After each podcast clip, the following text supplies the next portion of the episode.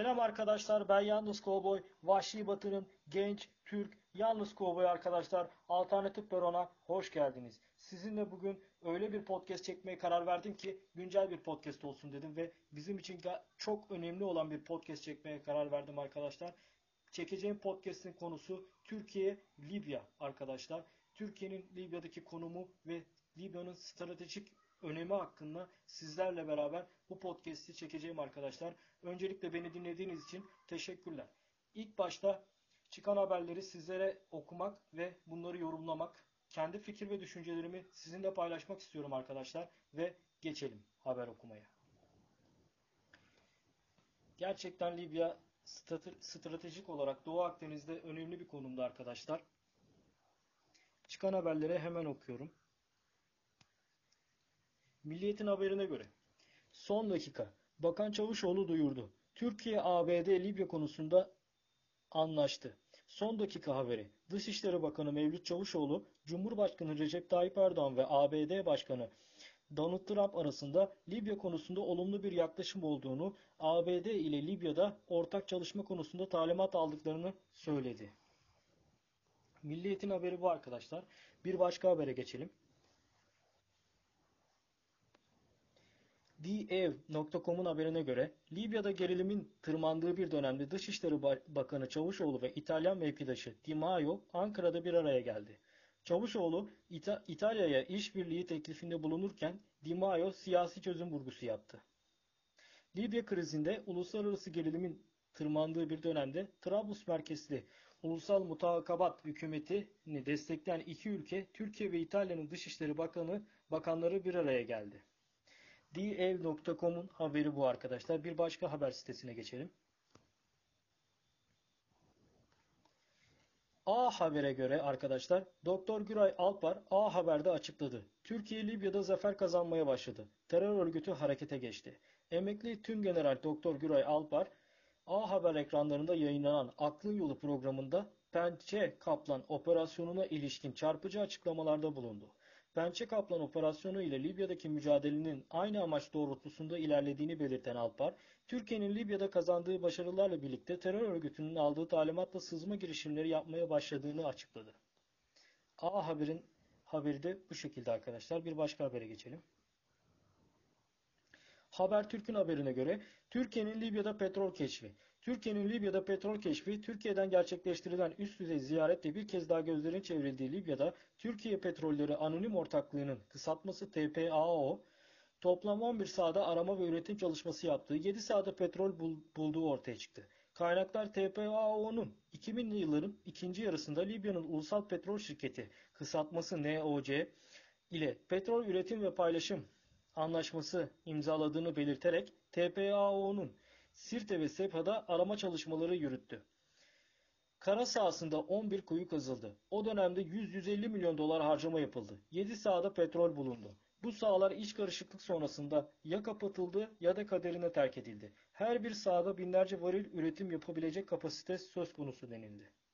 Evet arkadaşlar, haberler bu yönde ve sizlerle güncel olan bir olayı paylaşmak istiyorum arkadaşlar. Fransa, NATO ülkesi olan müttefiki olan, NATO müttefiki olan Türkiye'yi gemisini arama girişiminde bulunmaya çalıştı ve kendi ordumuz, Türkiye'miz buna karşı çıktı ve hakkını gayet iyi savunduğunu düşünüyorum arkadaşlar.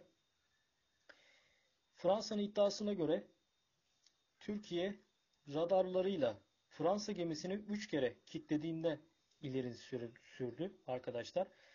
Bizim e, savunmamız şu şekilde oldu. Türkiye radar, radarın tam tersine sadece dürbünle gözetlediği ve Fransa gemisinin 20 mil süratinde üzerimize doğru geldiğini ve NATO ülkesi olan Türkiye'nin ülkemizin gemisini bir başka NATO ülkesinin mayacağını dile getirdi arkadaşlar. Öncelikle ben Libya'da iki, iki bloklaşmanın olduğunu düşünüyorum arkadaşlar.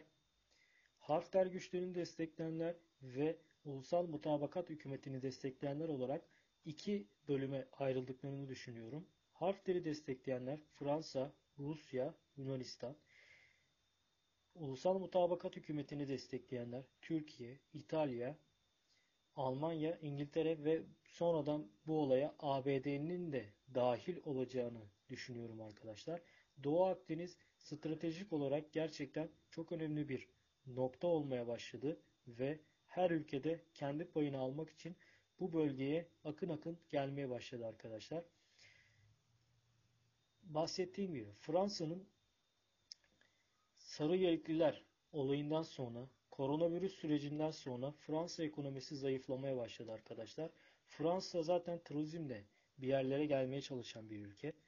Koronavirüs sonrasında turist çekemeyince ekonomisi zayıflamaya başladı. Sarı yeleklilerin olmasıyla beraber ekonomisi zayıflamaya başladı ve kendine yeni kaynaklar yaratmak amacıyla Libya'ya yöneldi arkadaşlar. Fransa zaten sömürgeleriyle, sömürgelerinden vergi alarak geçinen bir ülke arkadaşlar. Türkiye'miz ise oradaki insanlara yardım etmek amacıyla orada. Libya hükümetine yardım etmek amacıyla orada ve deniz sahanlığımızı, deniz sahamızı korumamız amacıyla orada arkadaşlar. Güney Kıbrıs Rum kesimi bir ada, biz bir ülkeyiz ee, ve Kuzey Kıbrıs Türk Cumhuriyeti'nin fikrini almadan sözleşmeler imzalamaya başlıyor diğer ülkelerle. Fransa ile bir sözleşme imzaladı. Bunun e, bir geçerliliğinin olmadığını düşünüyorum. Çünkü sadece Güney Kıbrıs'ın fikri alındı. Kuzey Kıbrıs Türk Cumhuriyeti'nin bir fikri alınmadı arkadaşlar.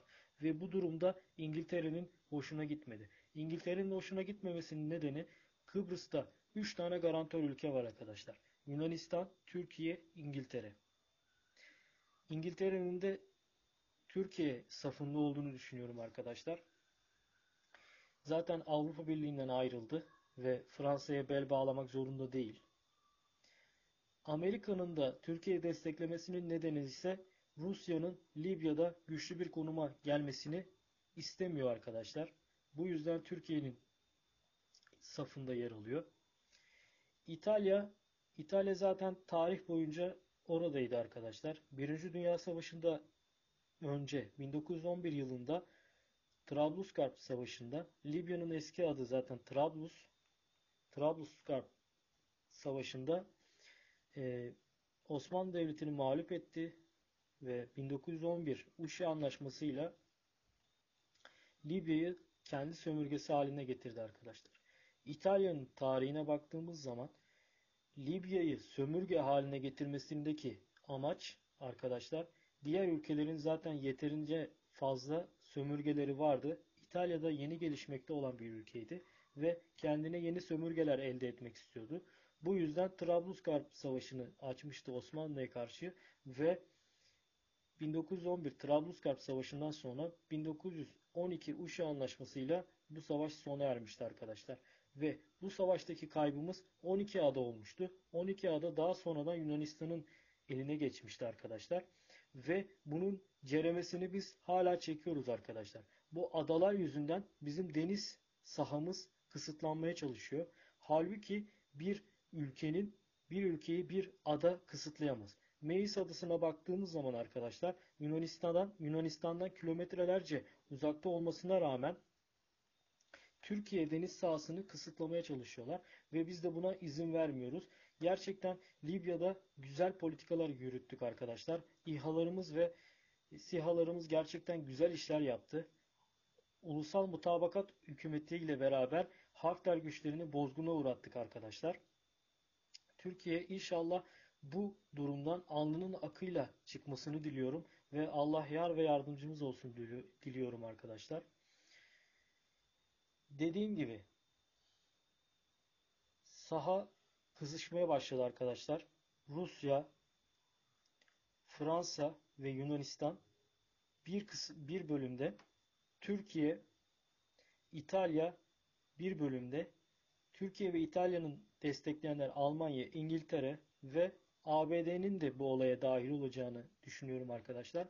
ABD'nin bu olaya dahil olmasındaki en büyük etken bence Rusya'nın Libya'da güçlü olmasını istemiyor. Ve buradan da kendi çıkarlarını her yerde olduğu gibi, Irak'ta olduğu gibi, Suriye'de olduğu gibi Libya'da da kendi çıkarlarını gözeteceğini düşünüyorum arkadaşlar. Bizim ne olursa olsun kendi çıkarlarımızı ön planda tutup kendimizi ona göre savunmamız gerektiğini ve bu ne olursa olsun kendimizi tedbirli olarak davranmamız gerektiğini düşünüyorum arkadaşlar. Tarih boyunca Libya ile çok münasebetlerimiz oldu ve Türkiye'nin gerçekten güçlenmeye başladığını düşünüyorum arkadaşlar. Suriye'de yürüttüğü politikalarla beraber, Libya'da yürüttüğü politikalarla beraber gerçekten güçlü bir konuma geldiğini düşünüyorum. Ve Hafter güçlerinin büyük bir bozguna uğramasıyla beraber Avrupa ülkelerinin ne yapacağını şaşırar, şaşırarak ülkemize yani çeşitli manipülasyonlarla bize geldiklerini görüyorum ve bunların da boşa çıktığını, başarısız olduklarını görüyorum. Fransa'nın NATO ülkesi olan Türkiye'nin gemisini aramaya kalkması ve Türkiye'ye karşı böyle iddialar sunması gerçekten boşa çıktı arkadaşlar. Ve Türkiye'nin ne kadar eski Türkiye olmadığını, güçlü bir konumda olduğunu tüm dünyaya göstermiş oldu arkadaşlar. Suriye'de yürüttüğü politikalarla da bunu dünyaya göstermiş oldu arkadaşlar. Ve gerçekten dış güç olarak gerçekten güçlenmeye başlıyoruz ve inşallah iyi yerlere geleceğiz arkadaşlar. Ve atılım yapmaya başladık. Yeni füze motoru ürettik arkadaşlar. Yeni İHA'lar, SİHA'lar ürettik. Yeni savaş aletleri ürettik arkadaşlar. Türkiye'nin geleceğinin parlak olacağını ümit ediyorum. İnşallah iyi yerlere geleceğiz. Beni dinlediğiniz için teşekkürler. Hoşçakalın arkadaşlar.